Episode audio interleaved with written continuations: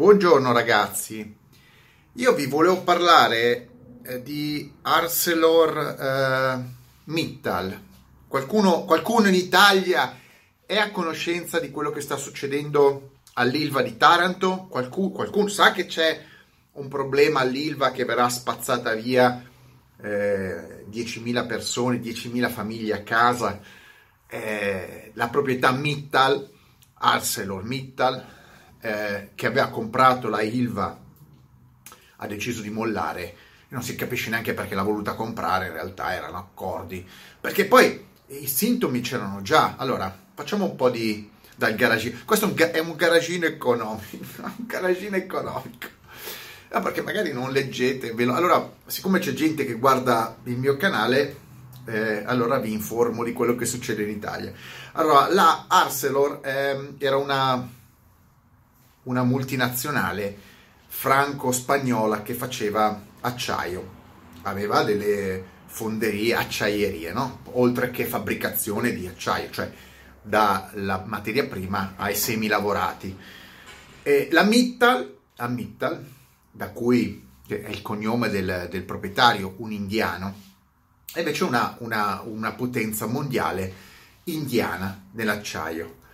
Eh, credo che sia una delle più grandi, se non la seconda, adesso non lo so. Comunque Mittal è, è insieme a Tata, le due, sono le due persone più ricche di, dell'India.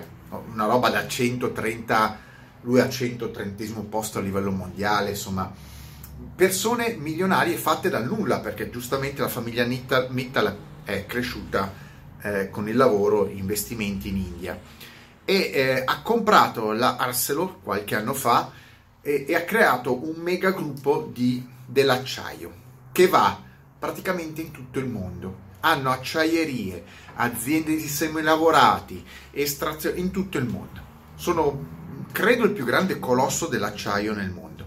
E beh, ha comprato, ha comprato la Ilva di Taranto. Adesso loro se ne vanno via. È inutile che qualcuno in Italia si lamenti, ma se uno se ne vuole andare via, via. Dicono: tenetevi tutto, non rompeteci i maroni. Ma è inutile che ci si arrabbi adesso in Italia per quanto riguarda Taranto e le acciaierie. Tanto l'Italia è tutta, lo... allora, l'Italia è tutta a smembrato. Cioè l'Italia non c'è più nulla. È stato o tutto venduto, tutto chiuso, tutto trasferito.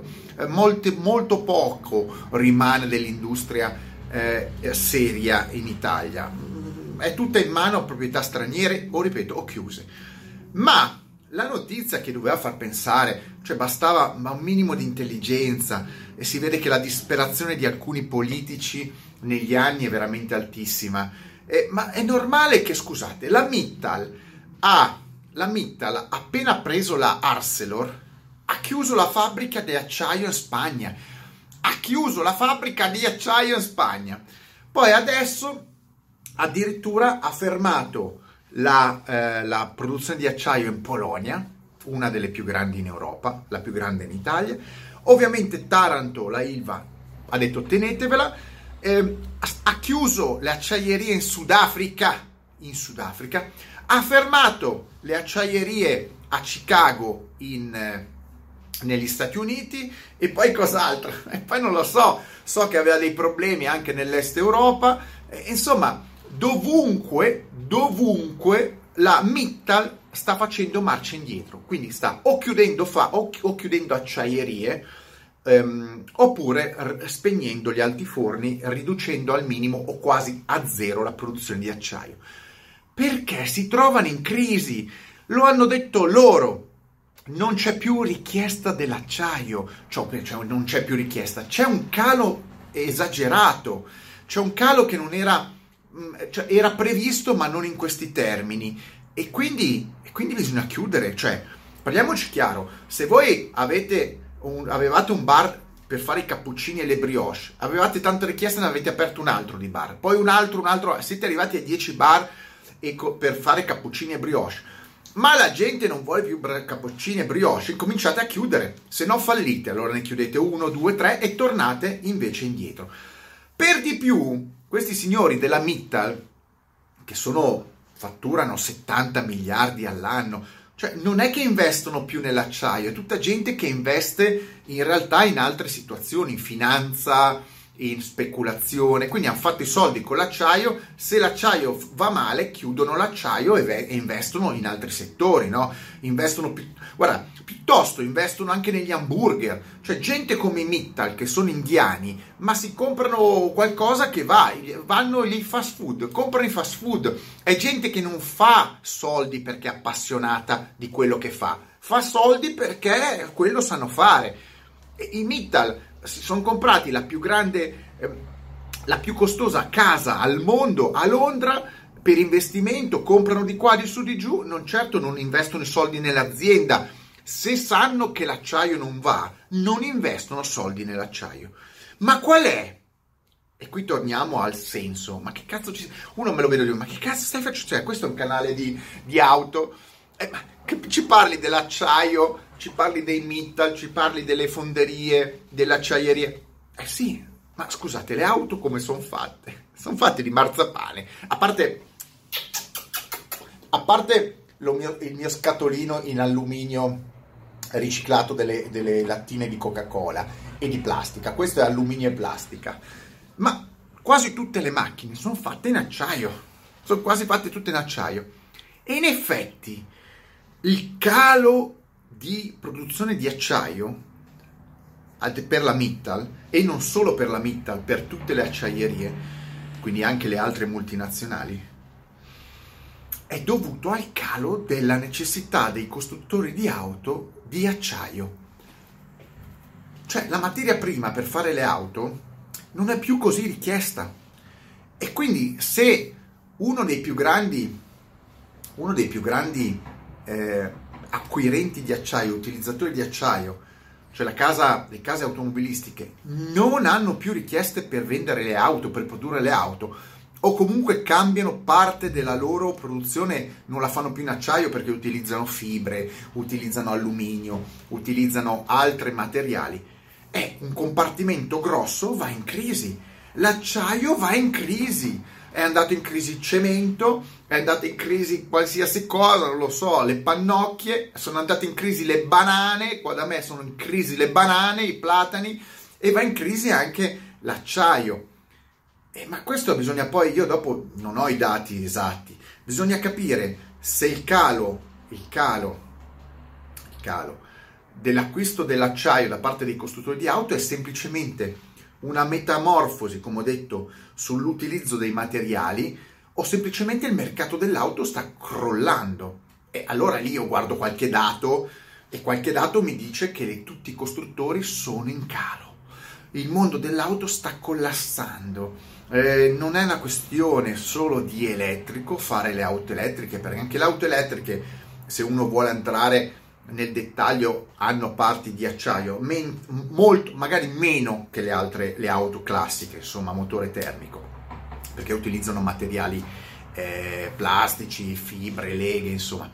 Però la realtà dei fatti è che questo mercato produttivo, eh, consumistico, eh, globalizzato, di costruire macchine senza uno scopo, senza un fine, cioè una fine, cioè voler inondare il mondo di auto di tombini inutili, cioè che questi sono tombini, parliamo di acciaio, tombini, ghisa, eh, provoca che anche i costruttori, i costruttori, i produttori di semilavorati, di materie prime e poi anche semilavorati, chiudono, falliscono, cioè colossi enormi che vanno all'improvviso sulle ginocchia e stanno in piedi perché magari sono stati bravi a diversificare all'interno della loro struttura da multinazionale i loro investimenti non solo sull'acciaio, magari sull'immobiliaria, su, sul turismo, eh, sulla farmaceutica, e quindi campano queste famiglie, questi colossi, solo famiglie proprietarie di questi colossi Eh, di multinazionali, campano perché hanno saputo diversificare, ma il mercato dell'acciaio è in forte crisi, e su una delle ragioni è proprio il mercato dell'automobile a sua volta in crisi. Dove si vuole andare? Per me, io continuo a dirlo, mi spiace ragazzi, io continuo a dirlo, la mia soluzione è far implodere tutto. Lo so che sembra assurdo, ma non puoi tenere in piedi un sistema che non funziona all'infinito, perché i danni li sposti anno dopo anno semplicemente in là. Invece bisogna essere consapevoli che molta gente non può più lavorare perché non c'è più lavoro, che altra gente si deve rinnovare con altri tipi di lavori, e di conseguenza anche il mondo dell'auto deve assolutamente reinventarsi, e non è una questione semplicemente di motori elettrici, auto elettriche, auto ibride. Va completamente cambiato, va completamente... Uno adesso mi dirà, lo so già come lo vedo, ma come? Tu non vuoi le macchine con i materiali plastici? Non ho mai detto una cosa del genere, ho detto che la plastica deve essere fatta bene, non fatta a cazzo e cara. Allora, pesiamo le parole. Le macchine sono degli oggetti, delle auto, che sono composte da multi parti, cioè da più parti, in vari materiali. Questi materiali devono avere una funzione logica e un costo proporzionato. Ecco, se tu mi fai la macchina a quarantamila euro con delle plasticacce o del ferraccio, forse non è la logica giusta. Quindi o si cambia completamente l'approccio costruttivo delle auto, o se si vuole continuamente fare propaganda eh, mettendo eh, quattro schermini, quattro lucine eccetera, la gente si è un po' anche rotta le palle, quindi non compra più macchine, va in crisi il costruttore, vanno in crisi i, i fornitori, va in crisi, va in crisi tutto.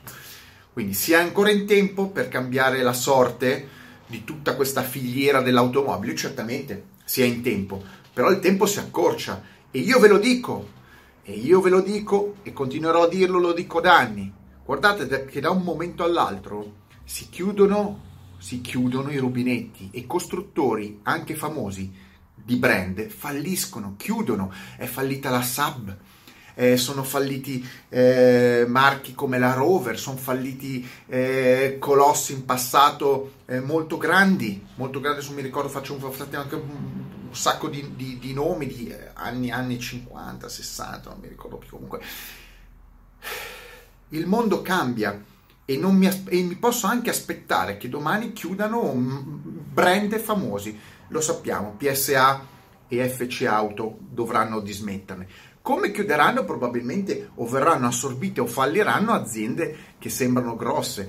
Il famoso Facebook, scavallando il muro, che sembra un colosso, eh, Facebook può chiudere da un momento all'altro, come, sono, come ha chiuso MySpace, perché cambiano le piattaforme, cambiano i canali di comunicazione, cambiano le persone.